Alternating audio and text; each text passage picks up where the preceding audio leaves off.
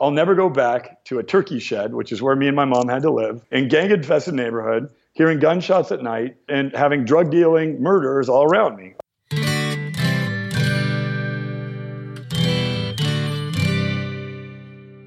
My name is Dan J. Gregory, and I am committed to hunting down the secrets of business mastery and human performance. My goal for the Unstoppable podcast is to share insights from some of the most successful entrepreneurs, inspiring thought leaders, world class athletes, and prominent celebrities to help you to become unstoppable in business and life. Each week, I'll be bringing you a new interview with an inspiring person and sharing my own results as I pursue the answers to the question how can I create the ultimate edge in my business, make a significant impact, and live an extraordinary life?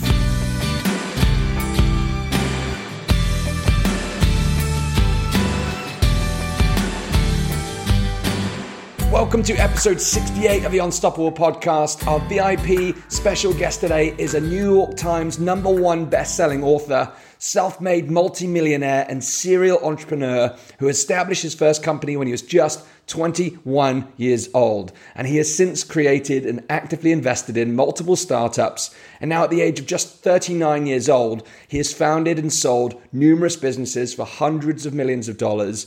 He runs global healthy lifestyle company ViSalus, and he has a venture capital fund called Hashtag One. Our special guest today, ladies and gentlemen, is Mr. Ryan Blair.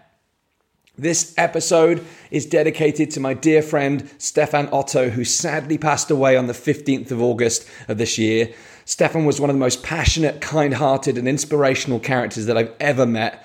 I only knew him very briefly, but the rare moments that we spent together were profound. And I've chosen to dedicate this specific episode to Stefan because he was an avid promoter of the ViSalus Challenge and a huge fan of Ryan Blair's work. It might not be apt for me to hold a minute silence for Stefan right here at the beginning of the podcast, nor would Stefan want me to. He would be equally hungry to hear from Ryan as I am. But if you would like to join me in paying your respects to Stefan, I'll be holding a minute's silence to him at the very end of this episode before the outro music kicks in. Even if you did not know Stefan personally, I encourage you to take the time with me to reflect upon everything that you're grateful for and the special people who are in your life right now. Righto, let's raise the game. Let's kick back into today's episode. On Monday's solo round, I brought you an episode entitled Work Less, Win More, and shared a simple five step process to simplify your business and your life based upon the 80 20 rule. It's one of the most powerful episodes I've recorded yet, so be sure to check it out right after today's show if you haven't done so already. In today's episode, you'll hear Ryan Blair's incredible story how he rose from a challenging youth to becoming a thriving businessman. On October the 4th, 2016, Ryan will launch his brand new book, Rock Bottom to Rock Star Lessons from the Business School of Hard Knocks, which explores how he rose to the top and shares his personal formula from going from rock bottom to rock star to be the absolute best at what you do. In today's episode, we dive into Ryan's incredible journey of overcoming adversity to becoming a modern day business icon. You're going to learn some of his key principles for success and some specific strategies that Ryan has used to build an incredible business empire. Are you ready to rock? Introducing Mr. Ryan Blair. Ryan, welcome to the Unstoppable podcast. It's absolute pleasure to have you here. The Unstoppable podcast is all about looking into people rather than looking up to people so we can share the wisdom that helps people to unleash their own greatness, to build their own impact, to, to, to, to make their empire in the world and make their difference and live their ultimate life. So it's a real pleasure to have you here in this 40, 45 minute slot. It's all about delving into how this man here, Ryan, has created this amazing empire with his business and how what we can learn uh, from, from your journey. And I, I'm really excited for the show. Thank you. I'm excited too. So before we start, I've got a little something for you. You ready? Okay, let's go. Ah, you know this tune? Yeah, Simple Man. Simple Man. Yeah. I, do, I do my research. Yeah. I heard you listen to this every time you uh, you go on yeah. stage. Yeah, you know, it's uh, every time I go on stage uh, when I write for the audience. You know, uh, you know, my mother was in a coma for two years, and I, you, you try to find songs, or at least I do, anyways. But I think it's common. You know, we all find a breakup song or we find a song that represents the loss of a loved one, or perhaps a song that represents a great time in our lives. And Simple Man was the one uh, that I would play on repeat, uh, and I still do to this day. Uh, my mother's still very ill, but you know she's come a long way, and so I play that song daily. Awesome. Well, the, uh, the yeah, thank you. It's a it's a joyous song for me, though. I'll tell you, you just you just set me in the right state. Thank you. That was what it was all about. And uh, yeah, like I said, you know, I know we spoke about your mother before the show. All the thoughts and prayers for all the listeners are with you. So thank you, man. Thank you. Thank you. Cool, brother. So let's start off. Could you kick off by just talking us a little bit about what your business responsibilities are right now? I know you're a man of you know many business interests, but what are your responsibilities right now? Yeah. well, one the the best way to describe it, and for your audience that's that's uh, that watches business, um, you know, Google, which is a company that uh, we have a lot of admiration for, and we've utilized a fair amount. And I, I know a lot of the people over there. They set up a, a, a fund structure called Alphabet and so Google is the engine that powers Alphabet. Now, uh, we used a similar uh, concept in 2011. We set up a fund called Hashtag One, and Hashtag One is powered by ViSalus, meaning you know the infrastructure that we built in ViSalus, the hundreds of millions of dollars that that we've been able to invest in, you know, our our information technology and software and all those other things, as well as our deep knowledge of consumer products and our deep knowledge of, of uh, distribution of those consumer products on a global basis uh, then pairs, uh, lends itself well to our other investments. And so we've invested in a number of companies. The ones that you might know across the pond, I know your listeners are from all over the place, but we invested in Elite Daily, for example, nice. which became the number one uh, millennial uh, um, site, something like 80 million uniques a month. We've invested in a company called Heal recently alongside Larry Ellison and Thomas Tull, wow. marquee uh, investors. Uh, and then we've invested in some moon shoots, much like the Alphabet Google model, where you know sometimes they don't work out, but we learn something.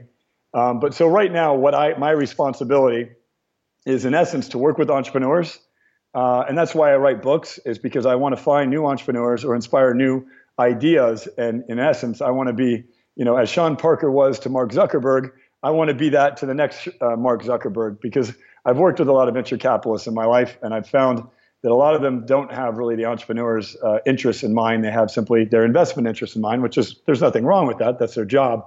I like to kind of play both sides of the fence, help the entrepreneur figure out how to build their business, and then hope, hopefully make sure that I get a adequate return in the process and learn something. Most importantly, that I can apply to other endeavors. Awesome. And it, I think the conversation we're having right now is probably very different to perhaps one of the conversations we may have had, say, 20 years ago.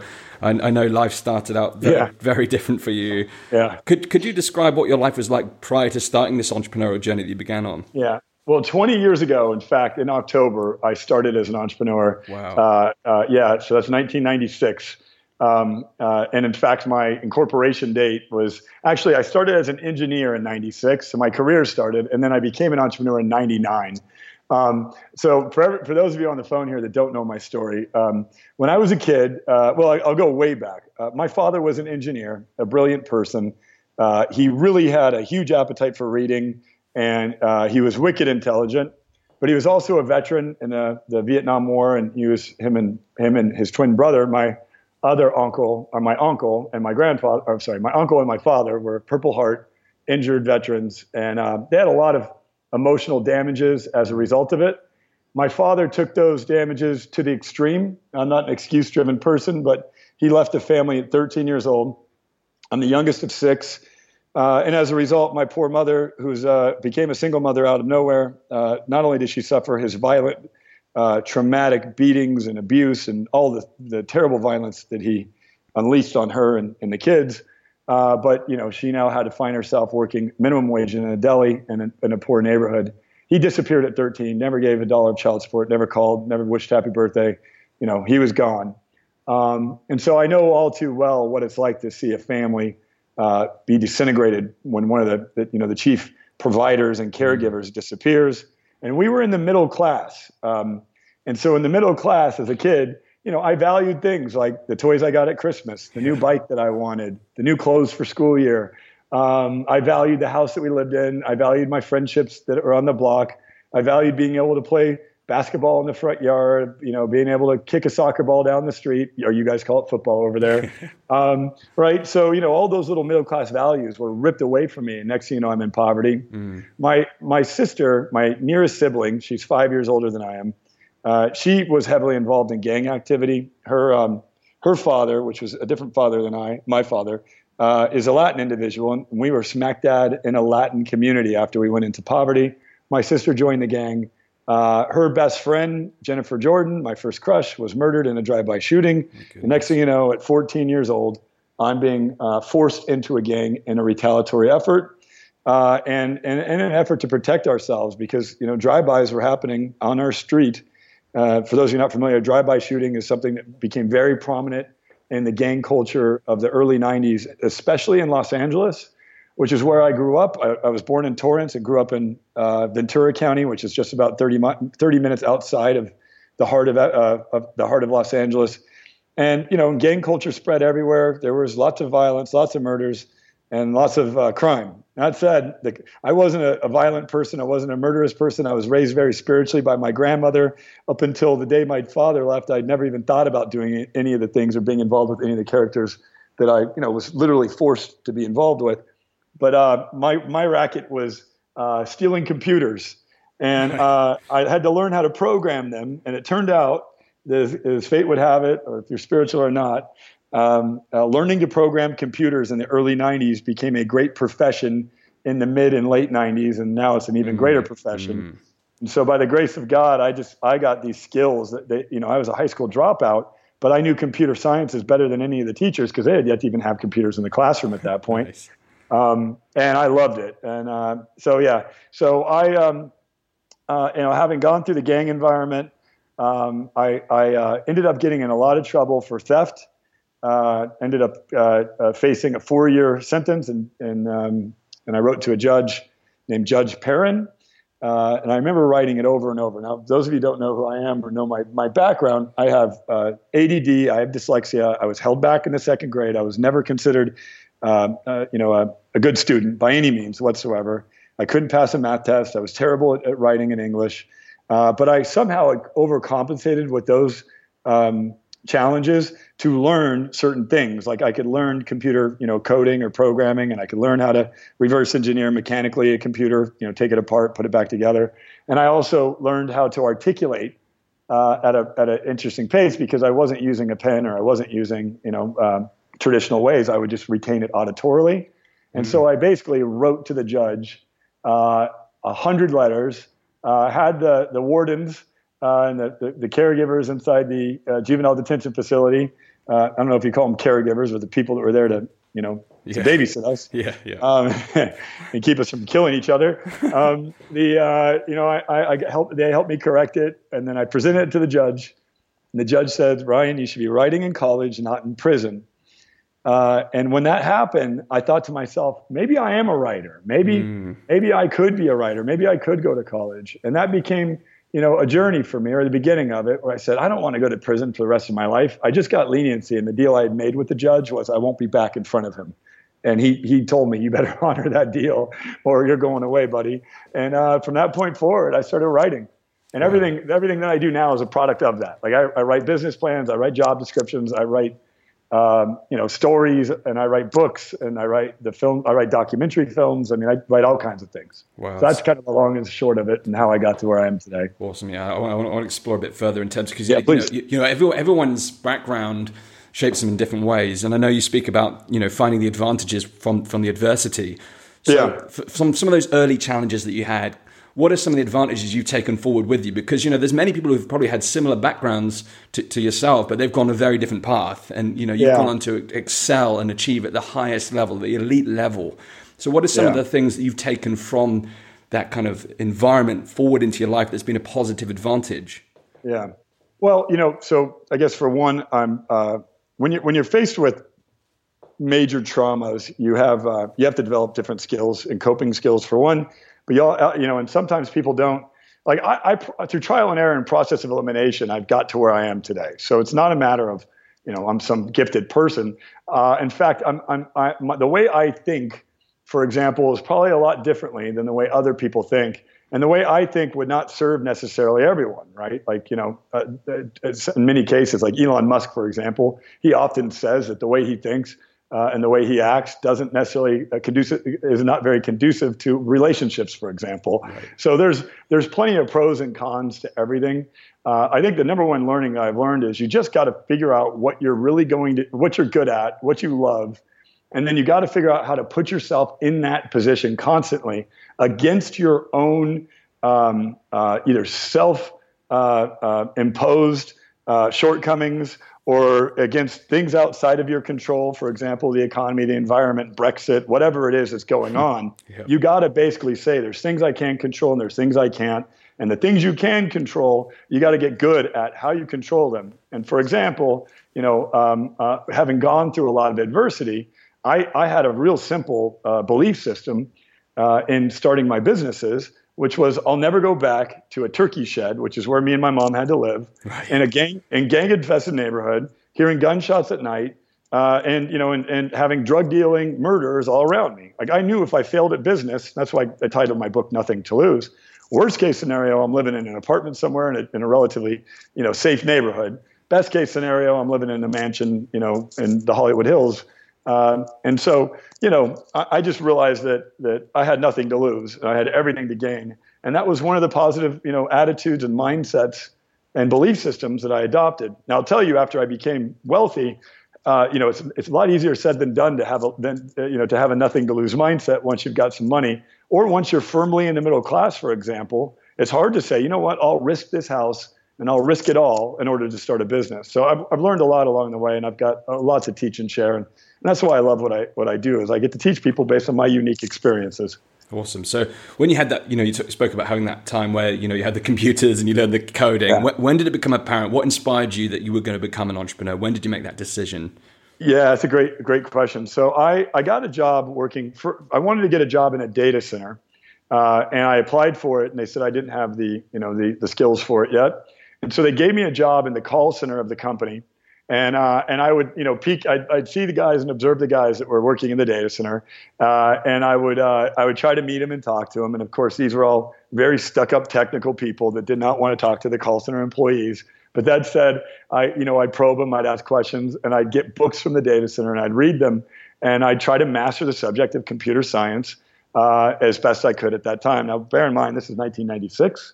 Uh, and so, you know, the whole world that we live in today had yet to be constructed. There was no broadband wireless. There was no high-speed internet. Uh, there was the internet was just brand new. People were not communicating on email addresses. There was no SMS. Cell phones were a luxury at that. You know, most people did not have them. So this entire 20-year journey in my career and all the infrastructure that's been supported uh, was not there. Um, I, I, was at uh, I was asked to after I got so I, from the call center I went to the data center. Um, I had leadership skills though because when you run a gang yeah. uh, and you're in a gang, you learn skills. how to lead people. Yeah, so I had these skills where one of the things that, that I learned is, um, and I, I took a, a, test called Strength Finder not too long ago, and I'm, cool. I don't, I'm not affiliated with them whatsoever. I don't make money by promoting this uh, for your audience to hear, but it gives you an assessment of your strengths. And one of my strengths is command, which means taking command of a situation.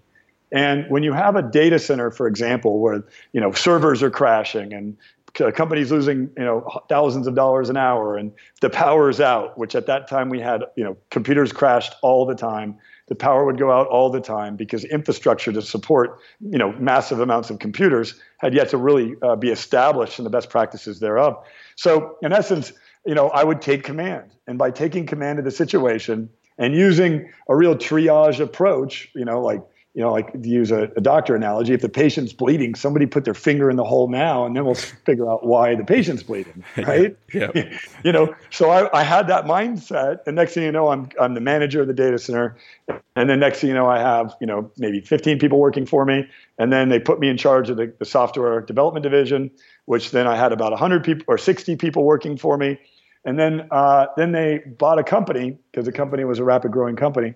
They bought a company called Gaming Systems International, and then they asked me to help develop the product uh, and then sell the product. And I, will never forget, I was on my first airplane ride ever. Uh, and I'd never, you know, growing up in a poor town in Los Angeles, you don't get on airplanes. You don't travel much outside, you know, a few uh, kilometer radius of where you're, you're um, you know where you're at. I mean, you you pretty much stay to your street as much as possible uh, because that's your protection zone. Yep. And um, and next thing you know, I'm flying to a, a casino. I sit down with the, the executives. Um, they're doing a multi-million dollar deal. They're using me to design the product, develop the product, explain the engineering behind it. And I saw the salesman and the entrepreneur in the room get all the money. And right. I made the decision at that point that I was going to, you know, I, I didn't have to, I didn't need them to create products that provided value and to be able to do it myself. And so I ventured off into 24 7 tech in 1999. So keep in mind, 96 is when I started my career. 99 is when I incorporated. I left in about 2000. And when I left, I was already making $100,000 a year uh, as, a, as a, you know, a very solid software engineer. Uh, and I'd made some good investment decisions uh, because at that time, the stock market was high flying with all mm. the new internet stocks. Sure. So I, I probably started my venture uh, into entrepreneurship uh, firmly in the middle class, that's for sure. I built my way there. And, um, and uh, you know, and I, I just basically said, eh, if I could get there in three to five years, you know, um, I'll risk it all and see if I can get past it. Because I always thought the middle class was, was the scariest place, having had yes. it ripped away from me. Yeah. So when you when you when you started that first business, were you commit? Were you all in then? Was that your path laid out? Were you committed to becoming an entrepreneur at that point, or was it I'm gonna I'm gonna I'm gonna try this because what I've seen is these guys are taking all the cash and there's an opportunity for me yeah. here. Yeah, I, I so I, I did it at night. Um, I built my business plan in the hours at night. Now I used to be a sports fanatic. I would watch sports every Sunday, every day I possibly could, and I realized, hey, this is me watching other people make money. So I'm going to shut off the TV. I'm going to shut off sports, and I'm going to sit in my office, uh, my home office at that time, and I'm going to whiteboard it out with these cheesy whiteboards everywhere. I mean, it was like you know, like you you should have seen it. It was not pretty. and I'm just going to write a business plan, and I and I had no idea how to do that. So I started asking people for help. I found a few people that would give me pointers. I, I, I bought some books on the subject. Um, and my first business plan, looking at it excuse me, looking at it today, I was a I was green. You know the expression uh, about being you know uh, yes. uh, less than uh, less than sophisticated. But I wrote it. I got in front of people, and I continued to um, take meetings and, and try to build it. I also I also knew that I had I, I saved up six months in the bank, and so my thought process was once I get my myself to full time income, and I think at the time I needed to make four to five thousand a month net mm. uh, U.S um, in order for me to be able to quit my job and do this full time. And I needed to have at least six months saved up in the event that I got it wrong. I'd have six months to get there, and then I could go get another job in the event that uh, you know that my business failed. So it wasn't a you know a, a, an epiphany where I knew I was going to be Mozart and I just basically started playing the piano. That wasn't the case. It was more of a I had a plan. I took a I took a very conservative step in the right direction, and then once I took that step, you know, I didn't look back. Cool. So I, I know in the book, you know, we, we're coming to talk about the book in a moment, but you walk quite comprehensively through the kind of the journey that you took from that first company and onto your next company and, and, and beyond. Could you yeah. give like a Cliff Notes whistle stop tour of yeah. your career today? I know because it's a, it's a big story, but I really want to get into the some, some yeah. of the book, but it'd be cool to get a kind of an overview. Yeah. So the first company I started was called 24 7 Tech. Uh, if your network is a wreck, call 24 7 Tech, was the byline. Nice. Uh, and the whole idea was I used to get calls when I ran and operated a data center. I used to get calls 24 hours a day, seven days a week with computer crashes and alerts and alarms. And, uh, and I thought, huh, I could provide this service because I know there's a lot of people like me that don't want to wake up, you know, all hours of the night to drive into the office to, you know, reboot a computer. Um, so I started that service.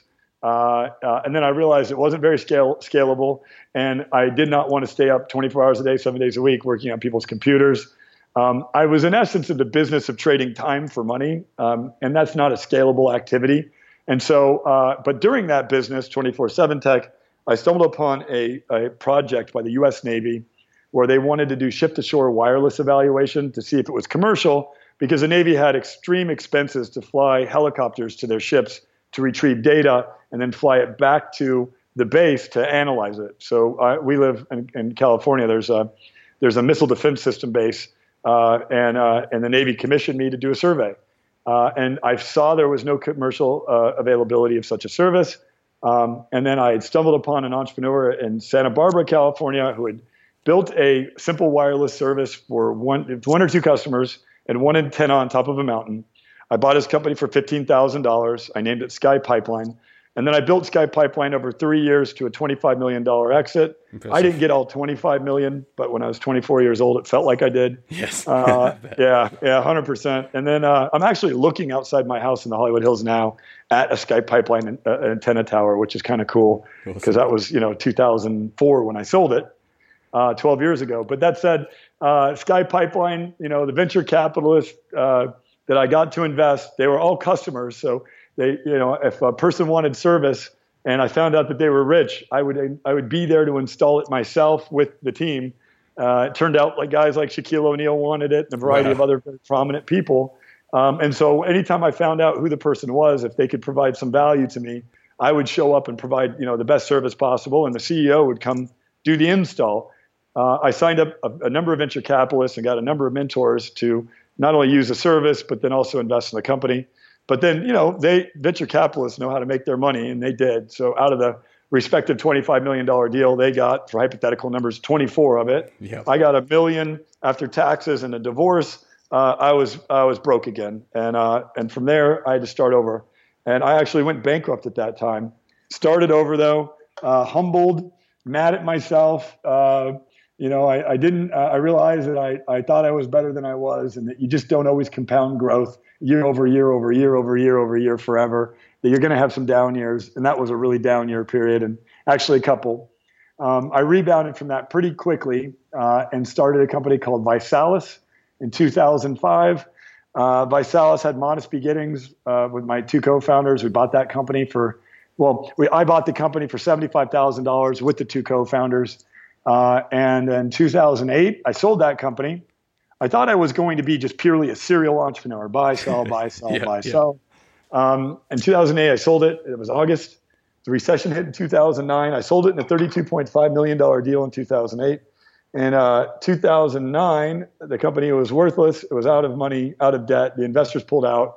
Uh, and I somehow mustered up enough money and energy to keep it alive through the recession. And in 2010, we had hit something that was magical. We invented this thing called the Body by Vi 90 Day Challenge. We uh, changed our marketing initiative. We became very customer centric as opposed to uh, distributor centric, which is the traditional network marketing direct selling industry. Mm. As a result of our customer focus and using a challenge and then integrating that challenge on social media, and we're the very first to do that. And now you see the ice bucket challenge, or this challenge, yes. that challenge. Yeah. We were the first to bring challenge to social media. And as a result of that, our business went from zero to, uh, let's see, we did in 2000 nine we did 9 million 10 we did 31 million 11 we did 231 million 12 we did 624 million uh, and then in 12 i sold it for 792.4 million uh, plus plus plus plus. Yes. And uh, started my fund in 2011 hashtag one to make investments knowing that i had this sale happening uh, and i've started investing and then now in 2014 i bought back ViSalus and I've since invested in a number of different initiatives and causes, and I've done acquisitions and all kinds of stuff like that. Awesome. Was that a, was that a whistle stop tour? That was, yeah, that's awesome. Uh, what, oh what, wait, I wrote a best-selling book called Nothing to Lose, Everything to Gain along the way. And my next book, uh, uh, Rock Bottom to Rockstar, comes out October fourth. yes. So now with the book, Ryan, what what inspired the second book? Because obviously the first book, New York Times bestseller, very successful book. What was the inspiration behind writing the next book? Yeah, that's great. I, I always get that. Um, so and I, I, learned something really interesting about myself. Um, when when I i had been building ViSalus, I had to move into a real operational role because I had a guaranteed earnout that was eight times my profit, uh, and I knew that the profit was growing, and I knew that you know, wow, this could make me eternally rich. And at the period of time, nothing to lose dropped in uh, uh, 8 4 2011. So uh, it's an important date for me because that was the very day that I found out that my son had autism, mm-hmm. uh, and he was two years old. And in fact, in the documentary that I that I gave away for free on YouTube, you can actually see me learning for the first time and the look in my eyes that wow, my son, who I'd been deeply deeply worried about, had autism.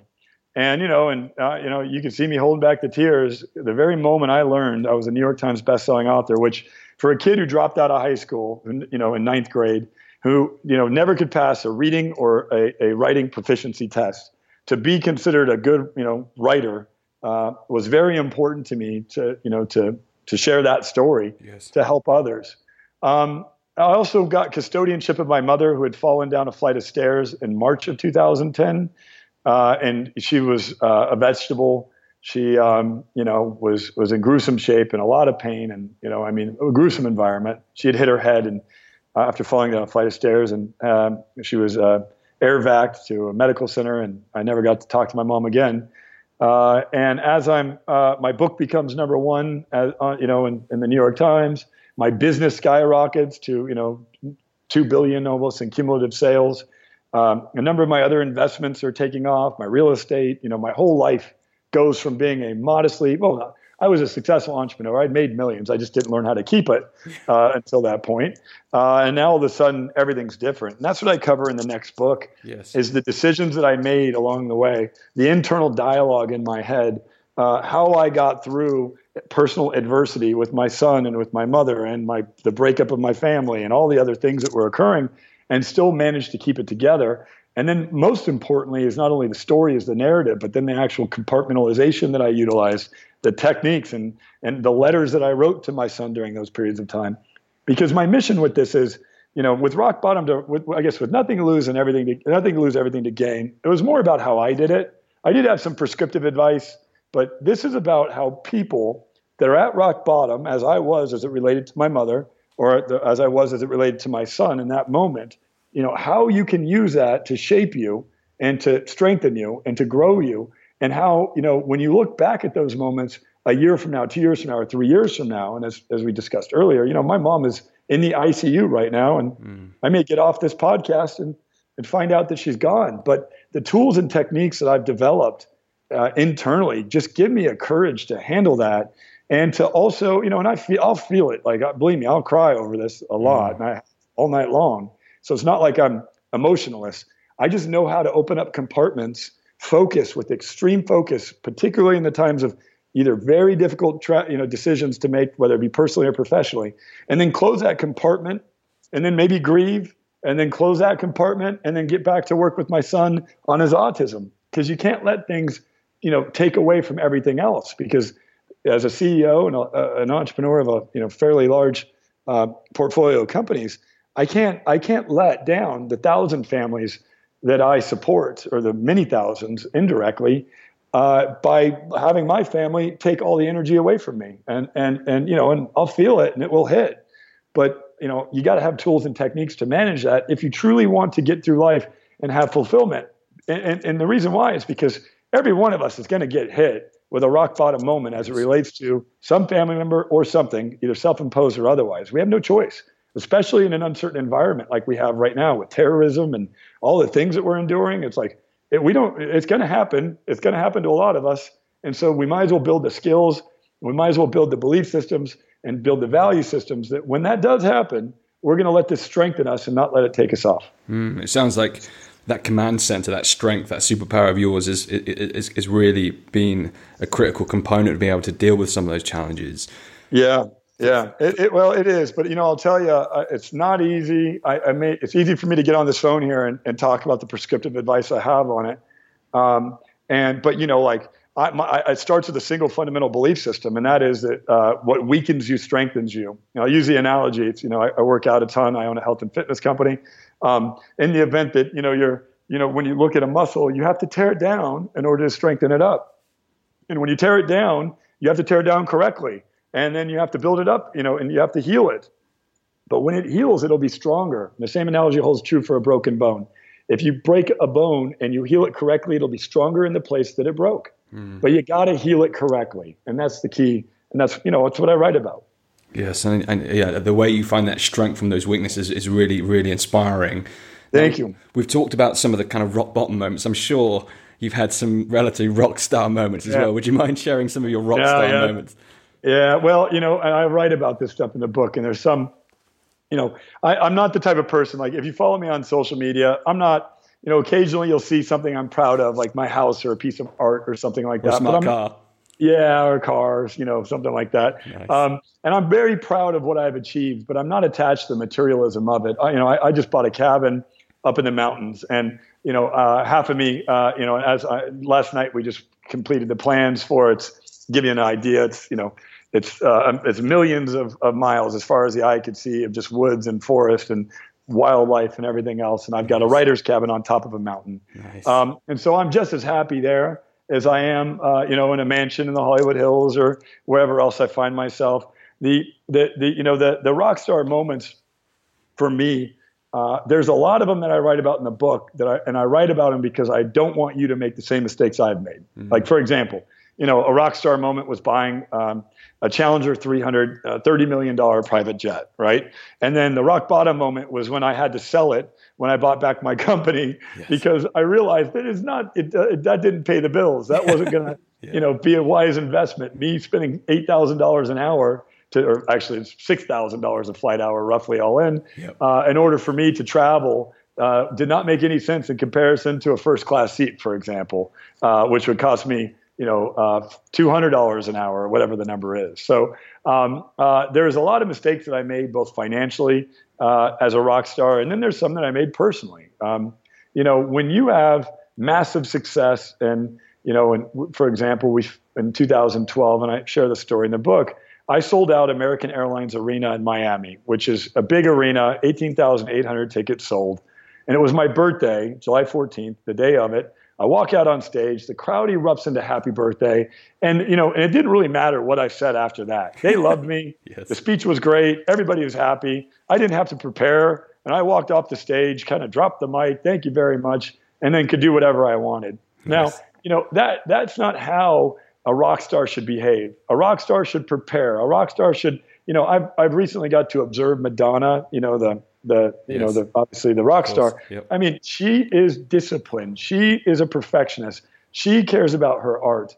And I realized I was becoming the rock star that I didn't want to become, which is the one that you know that that is just you know um, taking it for granted and not practicing my art, not you know not really focused on my profession because momentum and all the other things had done all the work for me. Now that will that will fade. You will not always have you know like I did 36 months of double digit compounded growth into a billion dollar, you know, worth of deals, right? Like that doesn't happen forever continuously. You got to be prepared for down hands and you also got to humble yourself. And so there's a lot of things I write about rockstar wise uh, where I do it as a advice what not to do, which is my writing style, you know, and nothing, and uh, nothing to lose. I had a chapter called Million Dollar Mistakes. And in Rock Bottom Rockstar, I talk about some of my $100 million mistakes now. Wow. So there's there's a couple of things I really want to want to get before we, we go. Let's do it. Um, so uh, you know, I've watched it. I, I, I, know I've been following your journey for some time. I was even part of ViSalus for a little while. Uh, got a lot of good cool. friends in the company. Um, and I watched the documentary, and it's really interesting watching the reactions to all the different scenarios. But there's one in particular I picked up was the when the first book came out, and you know the, you were number two on the New York Times bestseller list. It's like right, that's not good enough. I need number one. Yeah, they had that ferocious competitive drive, insatiable yeah. competitive drive, and I was like, I need to find out where that comes from. So yeah. Could, could you describe what creates that kind of hyper competitive drive within you? Yeah, you know, there's um uh, there's a few things by it, but the root of competition is generally insecurity. Um, and, you know, and the insecurity is, uh, you know, for example, you know, I, or at least for me anyways, I don't wake, I don't wake up and say, Hey, I'm better than that person. I'm going to go beat him. My, my objective isn't to beat somebody. Uh, it's, it's generally looking myself in the mirror and saying, I'm not doing enough. I'm not good enough. I'm not strong enough. I'm not making the best decisions. I'm not, I'm not surrounding myself with the best people, you know, whatever the case is. I didn't plan ahead enough. You know, I, I have a lot of, of weaknesses, that's for sure. So there's certain things that you know that that you know when I show up to a, a book launch like I'm doing now, right as I as we speak, I'm sitting there saying, "Man, next time around, I'm going to do hundred times better."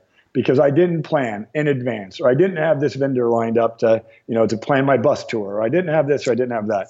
So you know, when I uh, the competitive spirit uh, is innate in all of us, right? That's just the nature of, of, of you know of, of, of human beings. Yes, you have to develop it, and then there also is weaknesses to competition. So every strength has a balcony where you're at your best. You know, you're over that balcony, and and your, your you know your strength is is magnified times ten, and it's a then it also has a basement, which is when you know you're in the basement with that. It's like for example, competition has a basement, and that you know, I might offend a lot of people because of my attitude toward things, or, or I might, uh, people might say you're ungrateful because you debuted number three. How many mm. people would love to be number three on the New York Times list? And you, you know, what is wrong with you? You know what I mean? And, yep. uh, and people don't understand. To me, I, if I know that I could do better, I'm competing against myself. And right yes. now, even though I'm 39 years old and I'm 20 years in my career, I look back and I say, my next 20 years, I'm going to be 10 times better because of what I've learned and because I'm competing with myself. I'm not competing with others.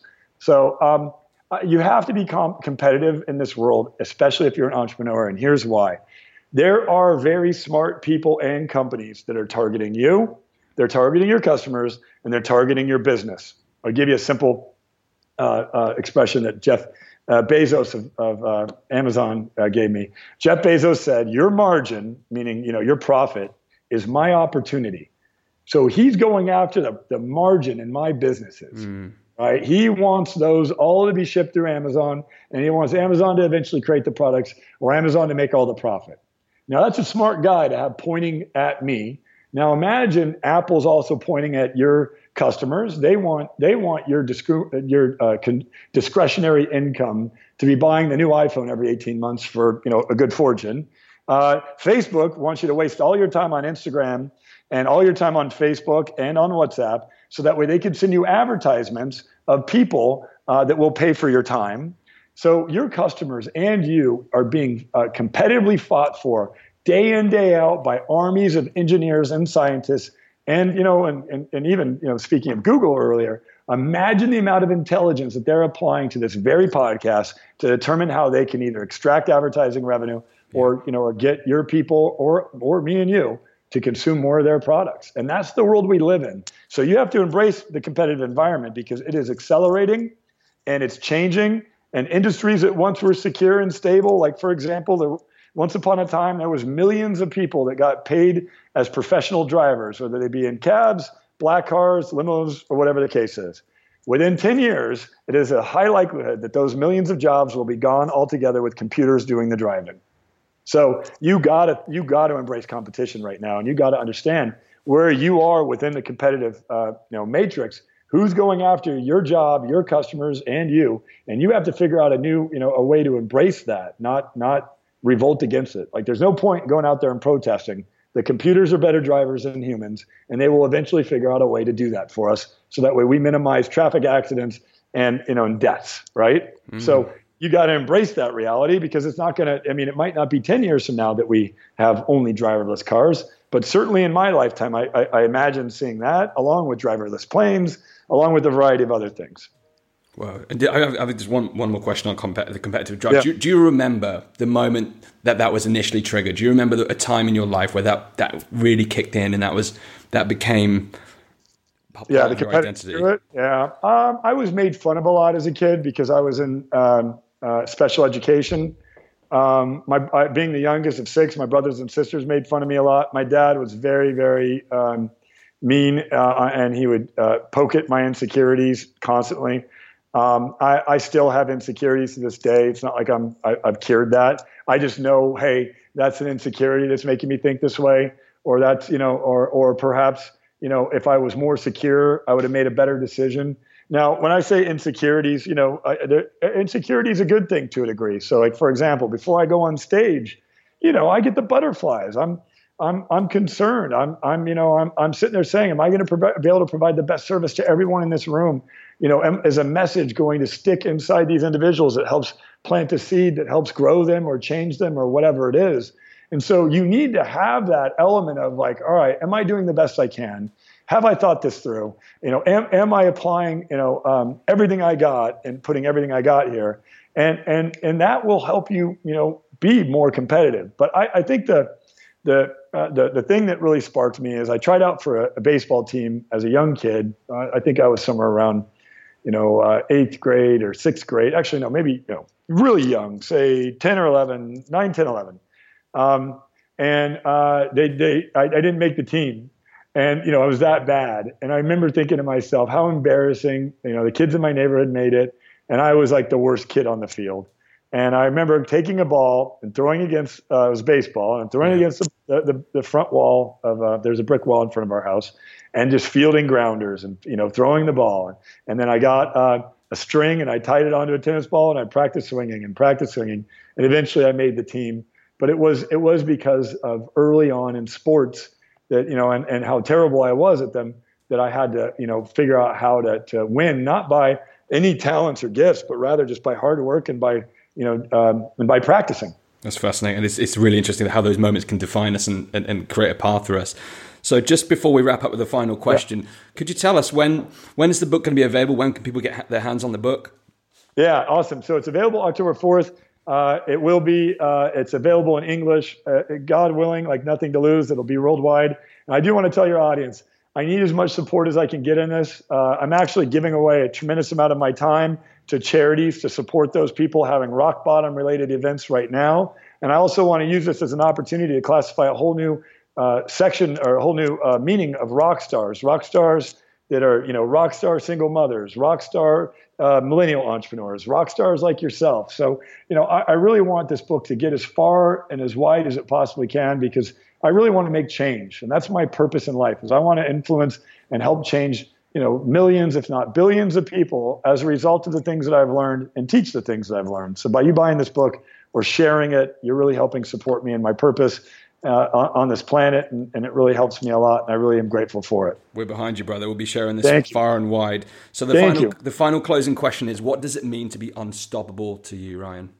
Yeah, you know, uh, all right, I'll tell you what it means. So, you know, having just visited my mother in the ICU, uh, somebody I had to go uh, onto a TV show, and they're like, "How are you doing it?" I'm like, "Well, you know, here's the deal. I get knocked down, and I get back up, and I get knocked down, and I get back up, and I get knocked down, and I get back up." but I will never, never knock it back up. You might hold me down. I might be down for a minute. I might fall down on my own.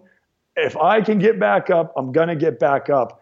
And, and don't, you know, and, and trust me on that. I've done it a number of times. So that to me means unstoppable. You get knocked down and you get back up. And that is it. And once you get knocked down, you might get up a little dizzier, but eventually you're going to find your footing and you're going to be smarter and hopefully not get knocked down with that same punch because you learned how to you learned how to uh, absorb it, dodge it, or not receive it in the first place.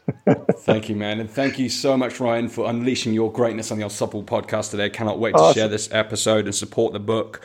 Thank uh, you. Thank you so much for it for today. All right. Yeah, great meeting you, and feel free to reach out anytime. And I'd love to connect directly with any of the audience out there. So thank you so much.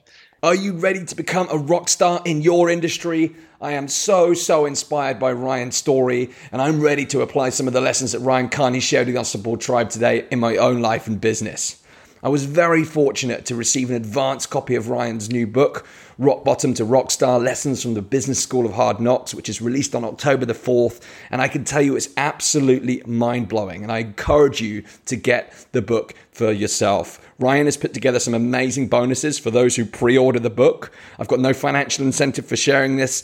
All the proceeds of Ryan's book is going to be going to causes, and you can access these amazing bonuses in the pre launch over at www.ryanblair.com forward slash pre order. That's www.ryanblair.com forward slash pre dash order. The link will be in the show notes, so do go over to danjgregory.com forward slash 68 to make sure you get a copy of the book there. And I've read hundreds of business books in my lifetime, and by the end of the first chapter of this book, I was blown away.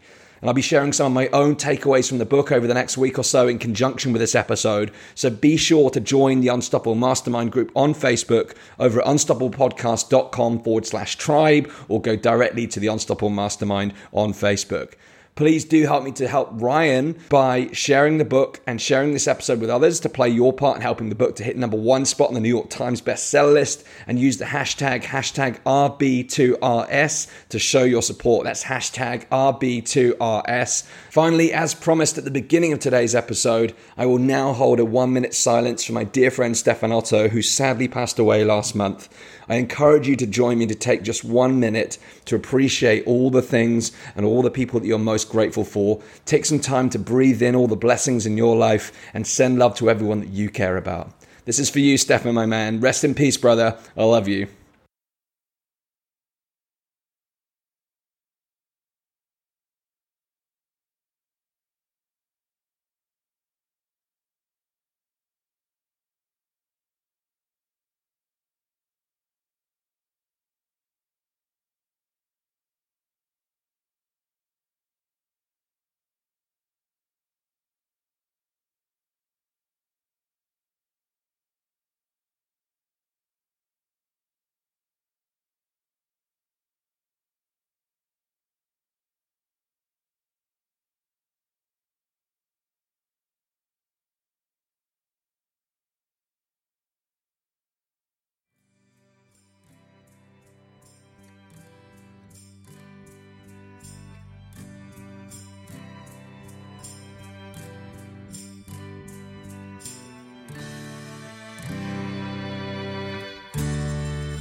All right, folks, if you're still here, thank you so much for sharing the one minute silence. Until next time, go out there, unleash your greatness, build your empire, make your impact, and live your ultimate life. You are unstoppable.